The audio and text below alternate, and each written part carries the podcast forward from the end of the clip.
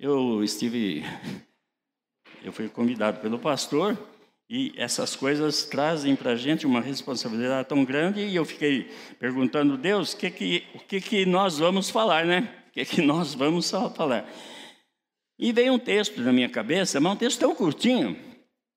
E eu tentei mudar esse texto várias vezes, eu não consegui. E esse texto diz assim, ó. Barrabás ou Jesus? Nossa. Barrabás ou Jesus? Aí o que, que você pode pensar? Nossa, vou falar da morte de Jesus, vamos é, choramingar a morte de Jesus, o que, que nós podemos falar? Aí eu fiquei meditando na palavra de Deus, né? a Ana me ajudando ali, eh, querendo direcionar, e ela está aí para isso. A esposa nossa, ela tem que ser uma mulher sábia para nos indicar um caminho. É impressionante a minha vida transformada a partir do momento que eu encontrei uma mulher sábia. É, isso eu posso declarar, viu, Ana? Não precisa crescer também.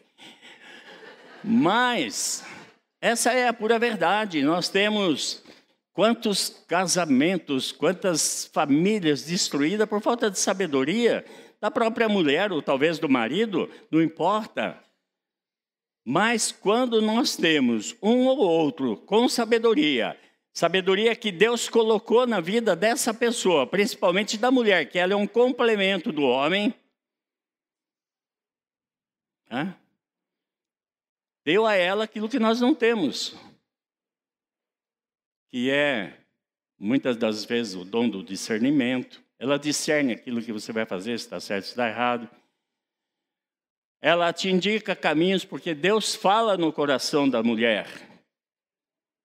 Todas as mulheres que estão aqui, todas as que estão me vendo, Deus fala no coração de cada uma, independente até dela buscar, mas ela sabe se tal coisa vai dar certo, se tal coisa vai dar errada. É impressionante. E o que tudo isso aí tem que ver com Barrabás ou Jesus? Nada. Não tem nada. Não tem nada eu falei para Deus, falei, Deus, eu vou abrir a boca e o senhor fala. Tá bom? Mas tem tudo a ver, sim, com o reino de Deus. Porque o reino de Deus deve ser movido por esse tipo de atitudes nossas. Ouvir o som que vem do céu, o som que vem da boca de pessoas e às vezes você não dá valor nenhum para ela. Então, tudo isso vem para quê? Para que você tenha uma escolha de atitudes a tomar, para que você tenha decisões corretas, para, você, para que você não erre o caminho que você vai transitar durante a tua vida, porque quando você sai fora da rota, você sofre. E esse sofrimento é muito dolorido, é doloroso. Esse sofrimento pode recair não só em nós, mas pode recair na nossa família. Esse sofrimento recai sobre nossos amigos, sobre tantas pessoas, e nós não damos às vezes muita importância pelas decisões que nós tomamos, porque nós muitas das vezes nós falamos, eu sou responsável, eu assumo a responsabilidade. Nós vamos ver isso aqui, que um povo assumiu uma responsabilidade e até hoje nós sofremos por causa disso. Mas vamos lá. Eu quero que você coloque aí para mim Marcos 26, 62, 63. Eu vou trocar meu óculos aqui para enxergar de perto. Deixa eu ver se eu consigo. Eu nunca usei esse negócio, mas deu certo.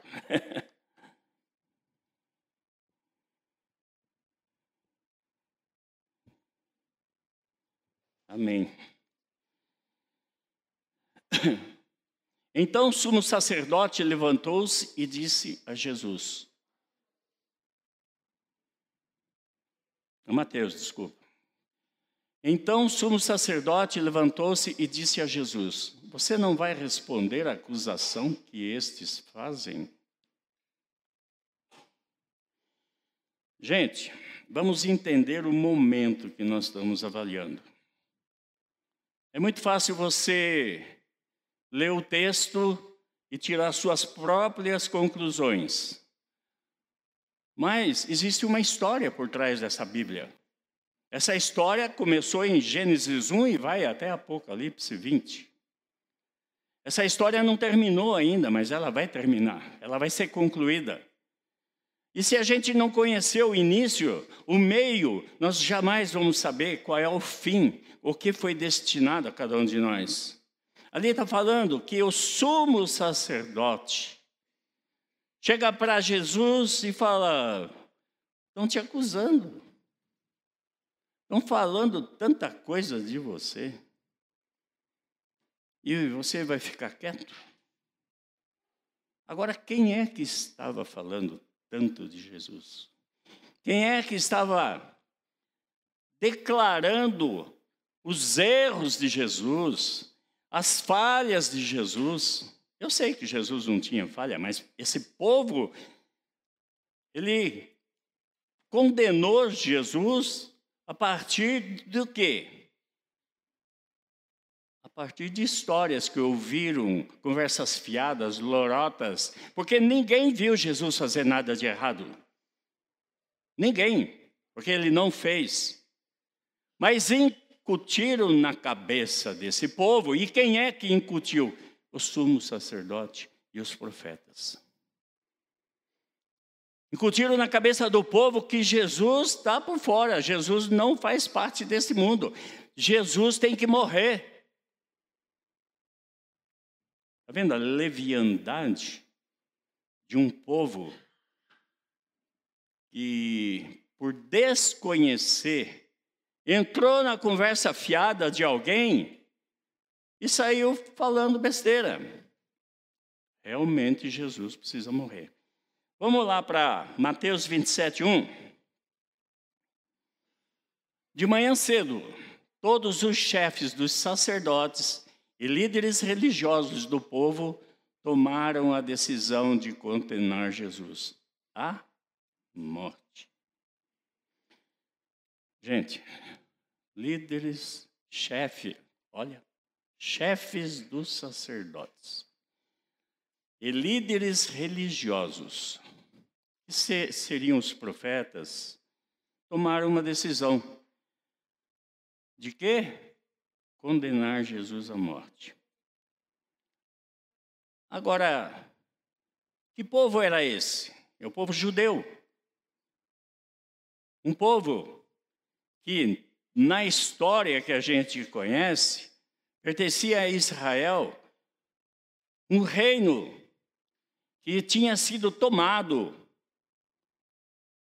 por um outro país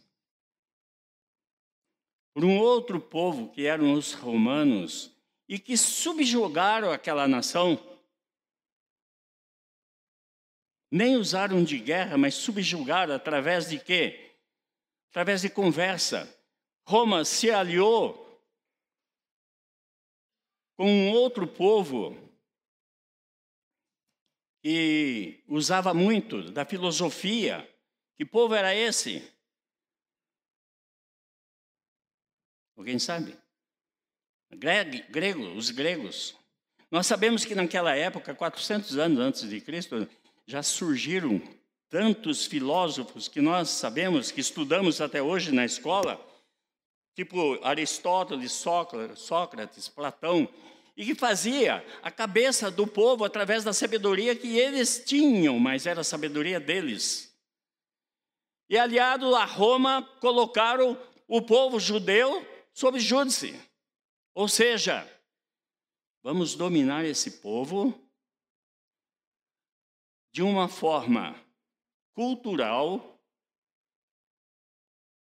usando dos próprios líderes desse povo, usando sacerdotes, usando líderes religiosos que não criam e não criam que Jesus era o Messias, o Messias enviado por Deus. E se aliaram a Roma. Isso é um jogo político. Isso aí não é uma coisa religiosa. Isso é um jogo político. Porque se Roma quisesse, tinha destruído todo o poder desses sacerdotes. Se Roma quisesse, não existiria igrejas, porque existiam igrejas. Se Roma quisesse, tinha destruído esse povo. Mas não era interesse de César, que era o rei de Roma, que Pilatos, naquele governo, era representante do rei de Roma, criasse problema com o povo de Israel. É, 27, 2.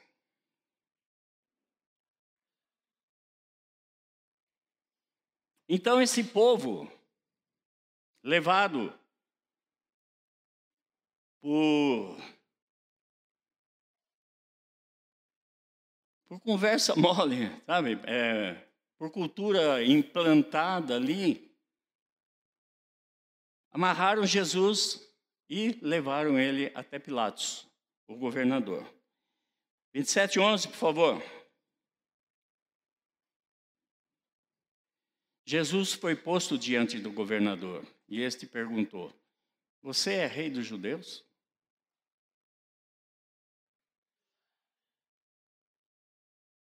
Aí Jesus fala assim: é Você que está dizendo.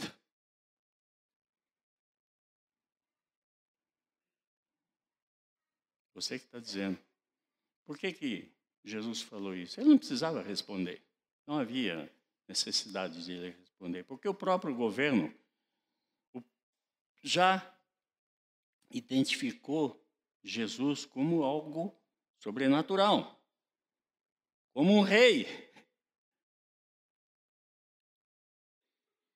E o próprio governador falou: O que, que eu posso fazer com este homem? 27, 12. Acusado pelos chefes dos sacerdotes e pelos líderes religiosos, Jesus nada respondeu. Próximo. Então Pilatos lhe perguntou: Você não ouve a acusação que eles estão fazendo contra você? Próximo.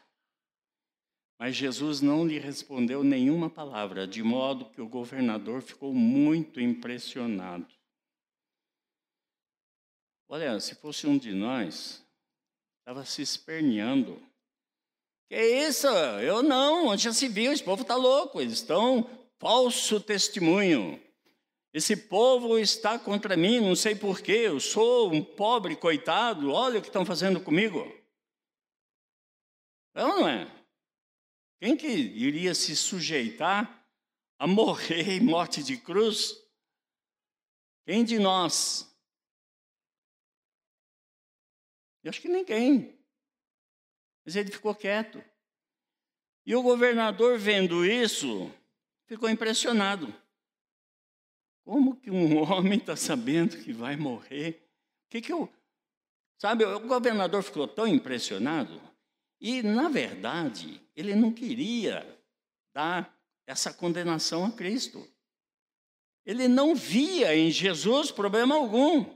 Olha lá, 27, 15. Por ocasião da festa, era costume do governador soltar um prisioneiro escolhido pela multidão. Próximo. Eles tinham, naquela ocasião, um prisioneiro muito conhecido chamado Barrabás. Eu quero falar um pouquinho de Barrabás. A Bíblia não fala muito de Barrabás. Não se tem uma história de Barrabás. Mas a maioria de nós sabemos que Barrabás era o quê? Um ladrão. Um ladrão, um bandido. Eu vou dizer para vocês que nós estamos estávamos errados, porque Barrabás, na verdade, ele não era um ladrão. Ele era um rebelde. Um rebelde contra o quê? O governo de Roma.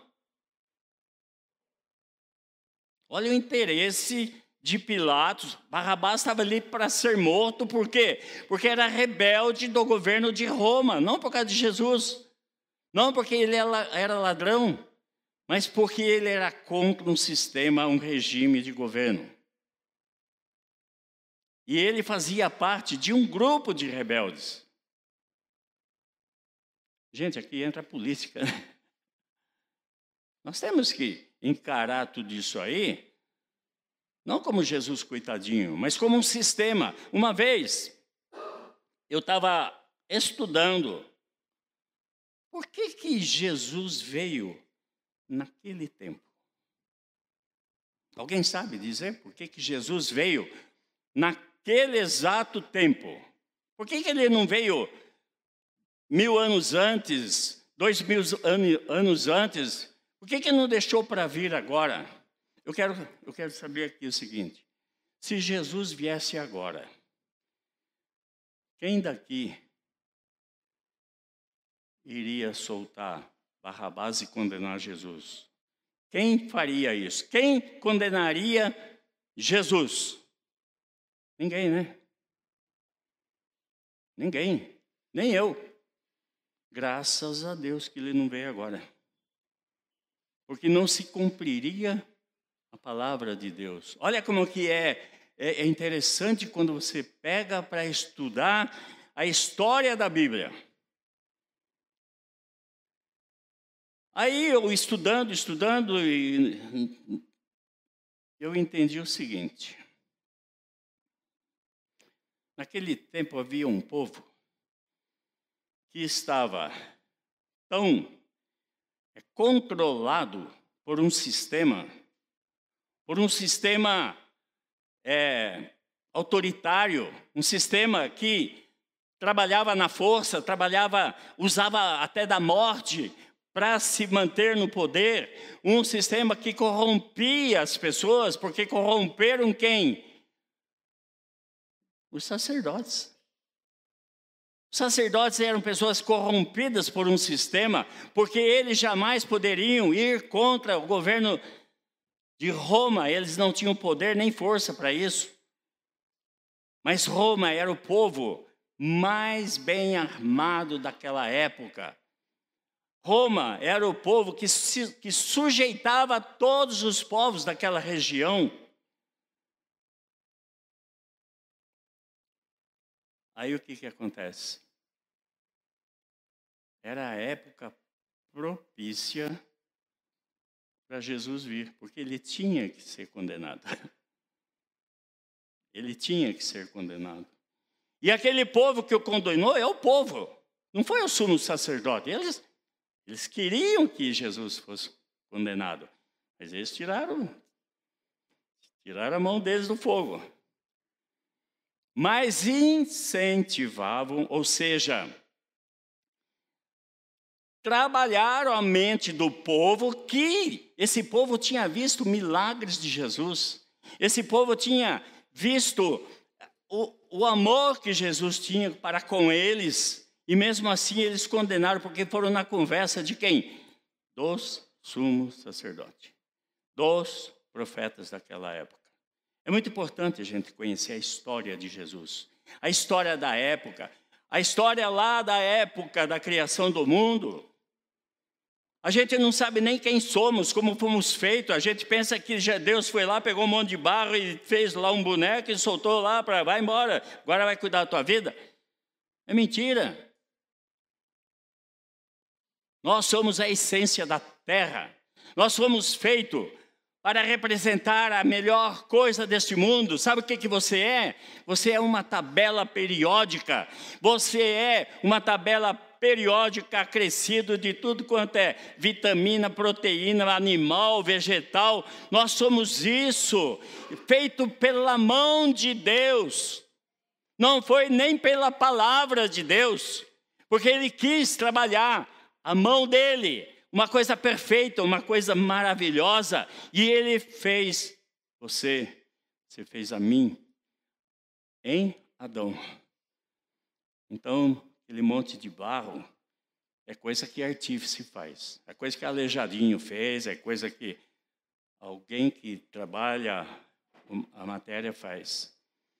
Deus trabalhou a matéria com as mãos dele, tirando de tudo que ele criou antes, de tudo, porque ele primeiro criou um ambiente para colocar você. Ele criou um ambiente tão propício à tua vida que hoje tudo que você precisa sai da terra. E você é a própria terra. Se você cortar o dedo e sair sangue, você vai pôr metiolato. Da onde vem?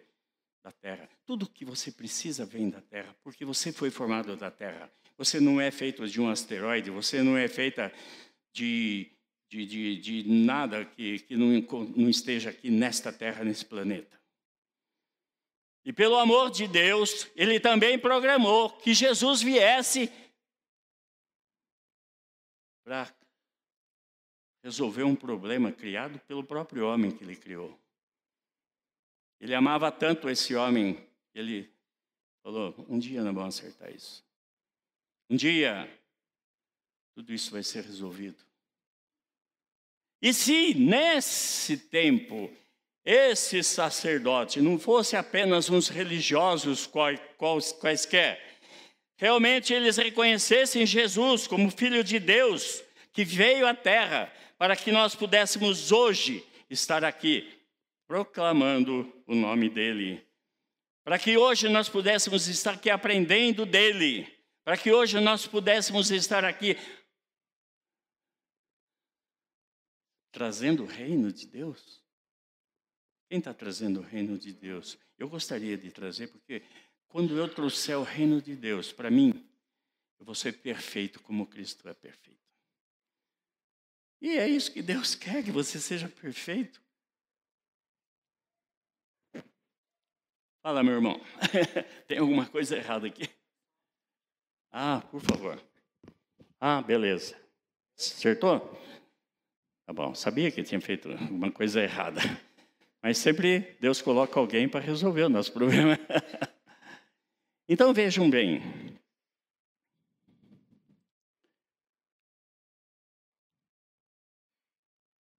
é, Barrabás ou Jesus? Barrabás. Jesus tem que morrer. Um tempo era aquele. É um tempo de subversão, de mentira, de guerra, de domínio não é esse domínio que Deus quer. Gênesis, Gênesis 1, 26 fala em domínio. Depois eu posso falar alguma coisa. Mas é domínio da força, domínio da ganância, domínio político, domínio da da, das finanças, domínio de um homem sobre outro homem. E naquele tempo era assim. Eu até posso até falar, sabe que hoje é diferente? Então o povo teve a oportunidade de escolher. Errado. Errado. Escolheram errado, mas para Deus era aquilo que tinha que acontecer. Para Deus era aquilo, era o, tempo determinado por Deus, para que neste tempo nós pudéssemos hoje usufruir das bênçãos que são proclamadas neste púlpito. Agora tem gente que não está recebendo essas bênçãos. Sabe por quê? Porque está olhando lá para o passado. Ah, no passado é, meu pai é, me chamou de burro. Porque no passado ah, meu pai bateu em mim. Porque no passado minha, minha mãe não gosta de mim. Porque no passado. Pelo amor de Deus, passado é passado. Vamos olhar para frente, vamos olhar para Jesus e ver tudo que Ele fez em nós, porque Ele nos considera que nós não temos problema, porque nosso problema está tudo naquela cruz. E a gente carrega o quê? Problemas. Chega. Deixa o problema lá na cruz. Você está carregando o problema para quê? Isso é um peso, isso é uma desgraça, isso é uma maldição que você está carregando. Viva o dia de hoje, viva Jesus Cristo na tua vida. Eu não sei para quem que eu estou falando aqui, desculpe se vocês são perfeitos, tudo bem, amém. Mas quem não merece não, aceita, é, não acolhe. Tá? Mas é a pura verdade. Eu trabalho com a minha mulher cuidando de vidas, trazendo para elas o que? Vida, vida de Jesus. Viva daqui para frente, esquece teu passado. Ah, mas eu não consigo. Bom, filho, se a palavra de Deus não está mudando o teu jeito de pensar, eu não posso fazer mais nada por você. A gente vai até onde Deus manda. Graças a Deus, todas as pessoas que nós temos conversado, trabalhado, hoje estão rindo do passado. Estão rindo do passado. Todo mundo que escuta essa palavra, mas dá a ela, a, a, tem ela como uma verdade, está rindo do passado. Porque o nosso futuro é a partir de agora, a partir de hoje. Se até a pregação da manhã, que já é passado, mas que vai te levar para o futuro, se não serviu, que sirva agora. Que sirva agora. Olha para o futuro, olha para Jesus, vê lá o que, que ele fez, ele se sujeitou. Deus permitiu. Aquele povo errou em benefício nosso. Agora, vamos falar a verdade. Não precisamos mais crucificar Jesus, né? É uma vez só. Quando você fala, ah, eu não tenho jeito, você está crucificando Jesus. Quando você fala, eu não posso, você está crucificando Jesus. Quando você fala, ai, eu não consigo, essa dor não vai ter cura, você está crucificando Jesus. É um, nós estamos crucificando Jesus todos os dias. Crucifica-o. Foi o que esse povo fez. Crucifica-o. O que, que eu faço com ele? Crucifica-o. O que, que eu faço com a minha dor? Crucifica Jesus. Porque ele não conseguiu levar a tua dor, crucifica ele. Pelo amor de Deus. Eu não, não sei aonde está a nossa cabeça que você ouve tanta coisa bonita, ouve tanta pregação de motivação, de que transforma a tua mente. Tua mente tem que ser alterada de acordo com a tua sabedoria, de acordo não só com a inteligência, mas a tua mente tem que ser renovada. A tua mente tem que vir e ser como uma mente de Cristo receber a palavra e viver a palavra. Venha a nós o teu reino e não chega, não aparece. Tem gente que ora, ora, ora, mas não acontece nada. Ah, oh, Deus, eu me tô, a minha empresa não dá certo. Ah, oh, eu estou passando necessidade. E vai orar. Mas e as atitudes? As atitudes são as mesmas desses camaradas aqui. Crucificam crucificam. Ele é o culpado?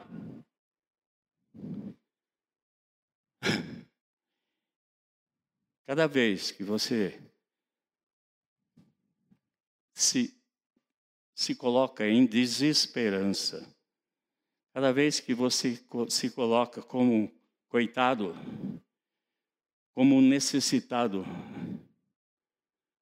você está dizendo: não adiantou nada esse negócio aqui. Não estou vendo nada ali. Ali não está a minha miséria, ali não está a minha dor, ali não está meu filho dro dro drogado, ali não está meu pai que bateu em mim. Ali, você não enxerga isso. Enxergue isso. É espiritual, gente. É espiritual. Você talvez seja com o teu espírito, o teu, adormecido. Você tem que motivar o teu espírito a ter mais relacionamento com o Espírito de Deus. E para que você consiga que você ouça Deus pelo Espírito e não o mundo pela tua alma, Você é que tem que crucificar a tua alma. Crucifica a tua alma.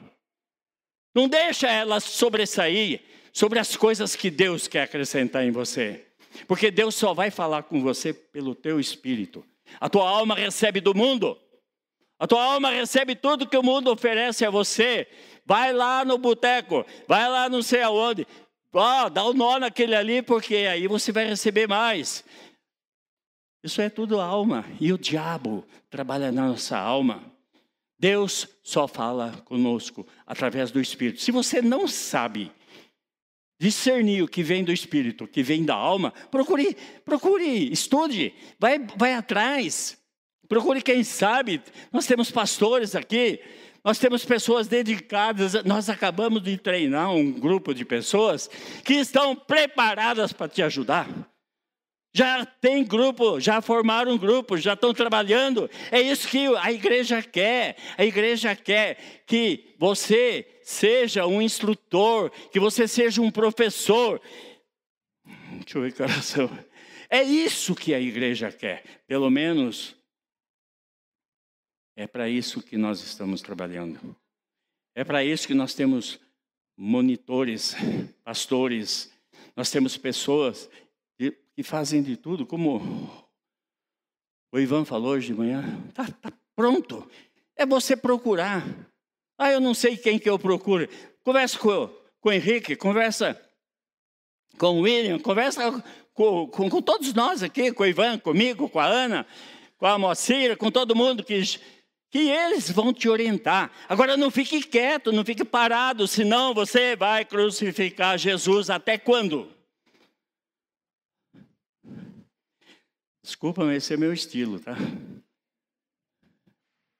Esse é o meu estilo. Jesus, não vou falar. Esse é o meu estilo. Eu tenho que cutucar vocês. Alguém tem que chegar e cutucar. Ah, vai lá, cara, você está perdendo tempo. Você está miserável porque você não está sabendo o caminho que você tem que tomar. Larga de ser. Entendeu? Acorda, acorda para a vida. A vida está em Jesus. A vida está nele. Eu fugi um pouco aqui do bagulho. Vamos lá.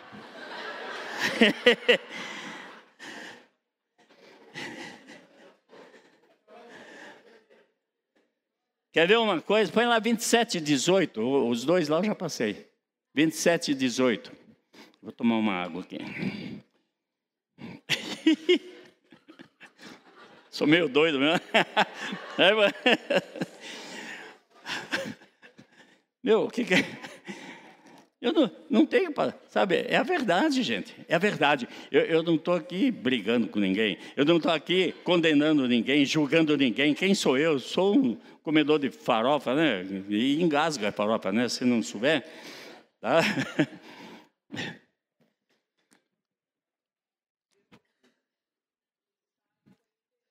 É? É claro. Se eu falasse isso, ela ia falar, não, isso aí não para, não. Você vai ofender as pessoas. Eu estou falando o que o Espírito Santo me mandou. Eu escrevi tanta coisa, inclusive está aqui, ó, quatro páginas. Estudei tanto, eu fui ler, fui ler Samuel, eu fui ler é, a história de Ruth, a história de Esther. Eu fui ler tanta história, escutei tanta pregação, mas nenhuma está aqui. Sabe por quê? Porque quando a gente abre o coração para Deus, é Ele que fala. Eu não sabia o que eu ia falar aqui, gente. Eu só sabia que tinha que um monte de. Eu peguei um texto aqui. O resto, o Espírito Santo, quando você abre o teu coração, quando você deixa Deus trabalhar na tua vida, na tua boca principalmente, quando Deus trabalha na tua boca, não sai besteira. Mas quando você fala por você mesmo, você ofende, você mente, você, você, se arrebenta, você se acaba. Eu vou, eu vou vocês entenderam bem até aqui? Então vamos lá. Então, princípios de Jesus. Uh, eu contei tudo isso aí Sabe por quê? Porque dentro de todos esses textos havia ali uns princípios de Jesus. Umas atitudes que Jesus tomou. Então vou falar de três desses. Vou falar de três. Um dos princípios de Jesus, ele nunca perdeu tempo recebendo críticas. Aí você está andando, está em casa e recebe lá. Fulano está falando mal de mim. Fulano está me julgando. Fulano está falando que eu sou ruim, que eu sou bravo. Fulano está falando que eu não faço direito. Fulano está falando. Eu... Quer ver? Os críticos são espectadores. Eles não são participantes. Eles não participam da tua vida, mas eles eles fuçam a tua vida. Eles são espectadores de você. O crítico só vai falar de você quando ele conhece você. Tá? Geralmente são pessoas desanimadas que não conseguiram alcançar o seu próprio objetivo. A crítica é o gargarejo mortal de um não realizador. Pessoas críticas são pessoas desapontadas, desiludidas, pessoas sem foco algum da vida. Vivem feridas interiormente. Quem fala que não deve, ou fala porque o coração está cheio de inveja, de ciúme, entendeu? Gosta de uma fofoca. Pessoas assim é que são críticas. Quem ouve e estuda a palavra de Deus, estuda a vida de Cristo, o porquê que ele se deixou levar sem. Porque quando, quando os. quando os sacerdotes perguntaram para ele: Você não vai fazer nada? O que ele fez? Ficou quieto. Aí vem o, o governador: Você não vai fazer nada? Ó, oh, eram tudo críticas sem fundamento, críticas, críticas em verdades, palavras para destruição. Ele falou: o que, que adianta? Ele deve ter pensado: adianta eu me defender? Eu vou morrer mesmo. Já está determinado pelo meu pai antes da fundação do mundo. Deixa os caras, eu vou responder o que para você? Ele fica quieto, a tua vida já está planejada, já existe um propósito de Deus para você. O que o vizinho, o que o fofoqueiro, o que fala de você, para que, você vai perder tempo discutindo, respondendo? Ah, ah, ah, ai, estão falando de mim. Ai, tá vendo? Ai, ainda vai chorar no braço da outra. Fica lá tanto tempo só choramingando, enchendo o picuá, né? Porque não vai resolver. Larga esse povo. Crítica é mortal. Correção é vida. Corrigir é diferente de criticar. Você pode corrigir qualquer erro que eu tiver, venha me corrigir, eu fico agradecido. Mas não venha me criticar. Por quê? Não vai resolver. Eu sei quem eu sou. Você sabe quem você é? Você sabe quem você é? Você tem ideia do trabalho que Deus fez para você ser o que você é. Mas você não acredita que você é, você acredita no que o outro falou, que você é isso, que você é aquilo. Você vai acreditar no quê? Numa boca que só propaga maldição, contenda. Vamos parar com isso, né? Ah, porque meu pai. Não... Seu pai já era, já acabou. Acabou. O passado, sabe, tem uma história de um camarada, ele tinha perdido tudo. O cara era rico, tinha perdido tudo. Aí ele foi lá no monge, lá da, daqueles países orientais, e chegou lá.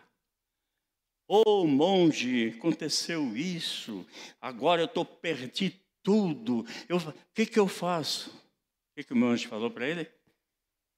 Mas nada, isso passa. Ah, mas não tem mais nada? Não, não, só passa. Ele voltou. Aí continuou a vida dele, o tempo foi passando, sei lá o que, que aconteceu, não sei quantos anos, ele ficou rico de novo. Aí foi lá, ô oh, monge, olha, eu hoje estou rico de novo. O que, que o senhor acha? Isso também. Tudo passa nessa vida. Carregar tristeza, carregar maldição para quê? Foi na cruz. Foi na cruz. Ou seja, deixa na cruz, né? Porque já está na cruz. Abandona, deixa ela lá. Vai viver a tua vida, cara. Próximo. Jesus instruía aqueles. Aqu... O povo está doido para cantar, eu vou deixar vocês cantar. Jesus instruía aqueles a quem mentoreava. Olha aqui. Jesus instruía aqueles a quem mentoreava. Nós estamos aqui é, trazer o reino do céu na terra. Que, que Deus fazia com Adão? Deus fez Adão perfeito, perfeito, perfeito, usando toda a natureza, tudo que existe nesse, nesse mundo. Mas Adão não estava pronto. Adão não estava pronto. Ele era um bonecão perfeito. Ele era um animalzão. Ele era um leão.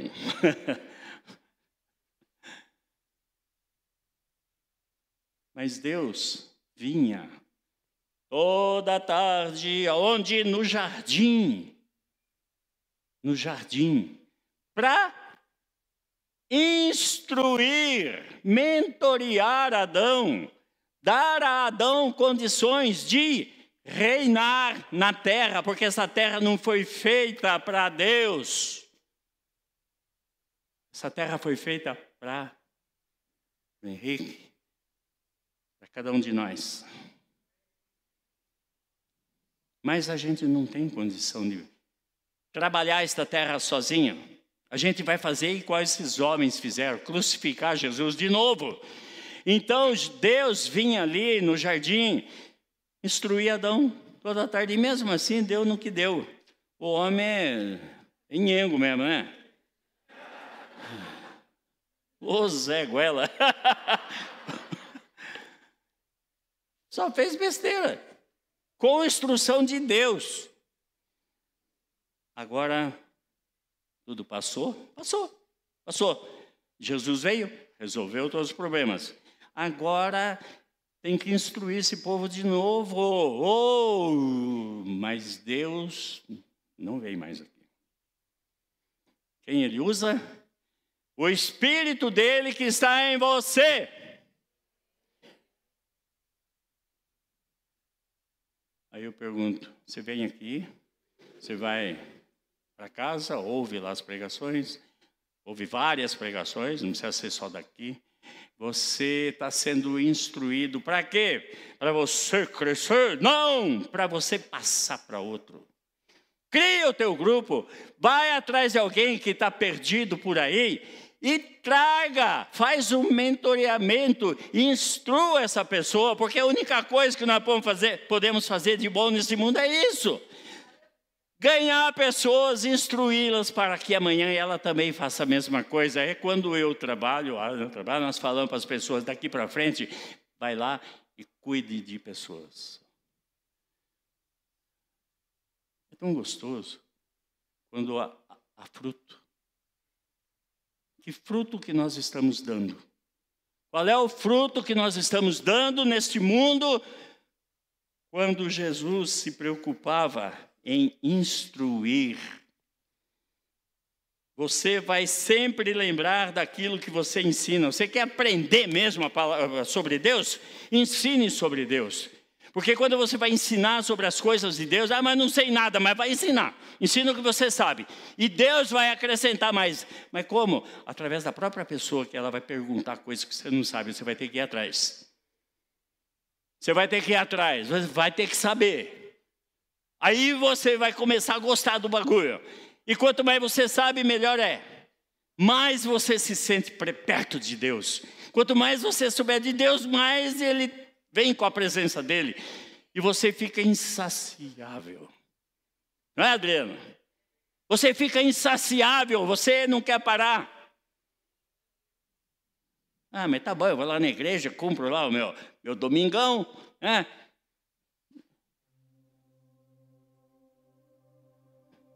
Tá bom. Jesus se, recu... se olha aqui. Jesus se, se recusava, é o último, viu gente? Já pode ir afinando o bagulho aí. Jesus se recusava a ficar amargurado. Olha, Jesus nunca se amargurou quando os outros o traíram ou o traíam. Ele nunca, ah, estão me traindo. Ah, amargura é, olha bem, a amargura é mais devastadora do que a própria traição. Porque a traição acontece naquele momento. A amargura permanece com você. E você vai sofrer até o dia que você perdoar. Você fala, opa, passou, passou. Passou. Isso passa. Quando você botar isso na tua cabeça e falar, isso passa. Você não vai ficar mais amargurada. Você não vai sofrer e não vai. Não vai ficar atrás de. de Ai, eu estou bem. Para! Resolva o teu problema. A traição é uma coisa que vem de fora para dentro. A amargura sai de dentro de você e contamina as pessoas. A traição vem de fora. E a amargura sai daqui e vai contaminar. Você está crucificando Jesus, está contaminando os outros. Para com isso. Eu, quando eu falo você, gente, pelo amor de Deus, não, não entenda que é você. Você é, é qualquer pessoa, tá bom?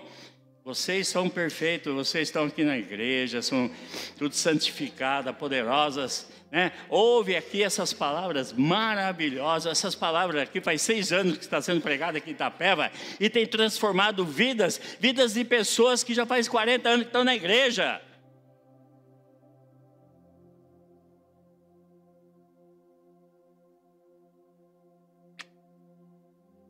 A traição é algo que os outros lhes fazem. A amargura é algo que você faz a si mesmo. Uh! Está sofrendo porque é por culpa sua. Você está se amargurando. Hã?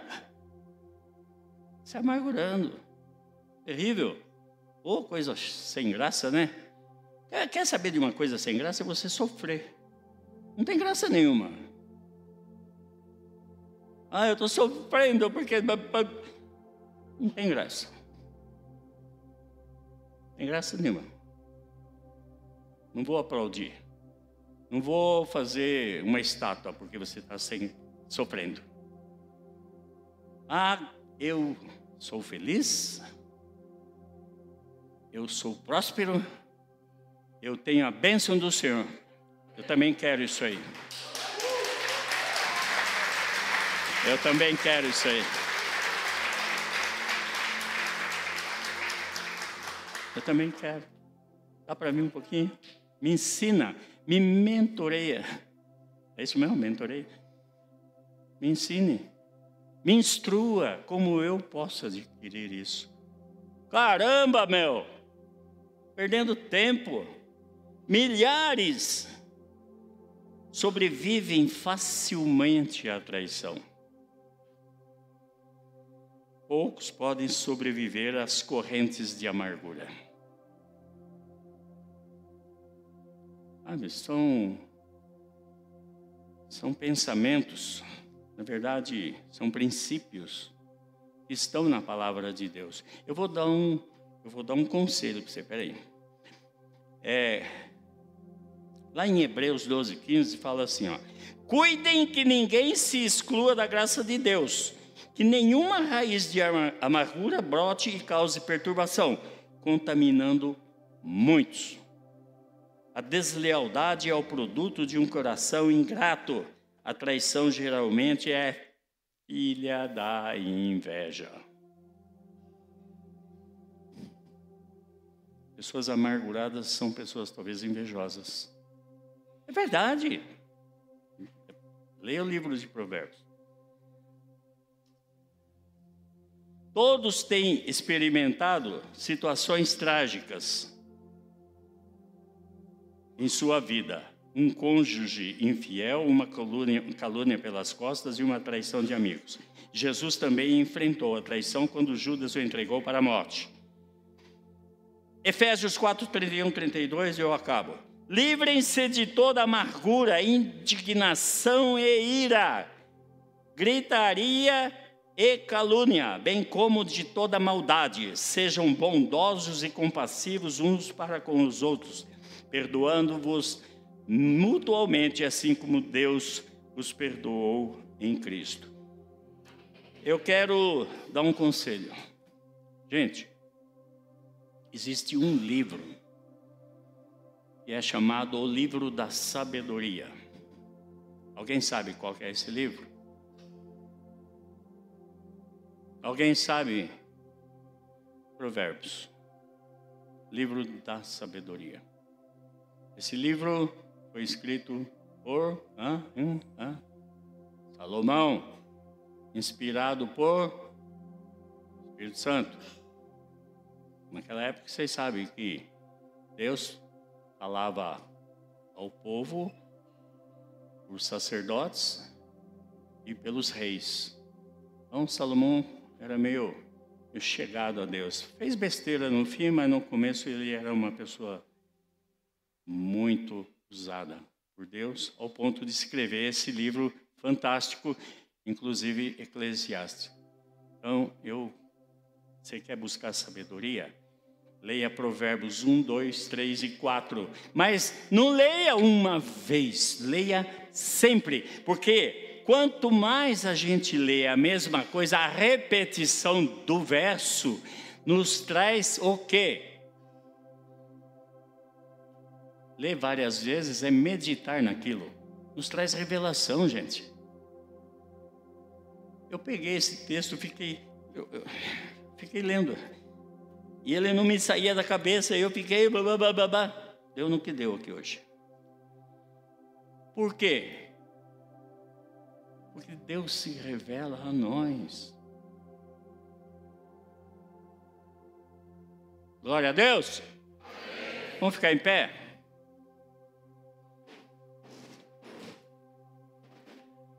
Eu espero que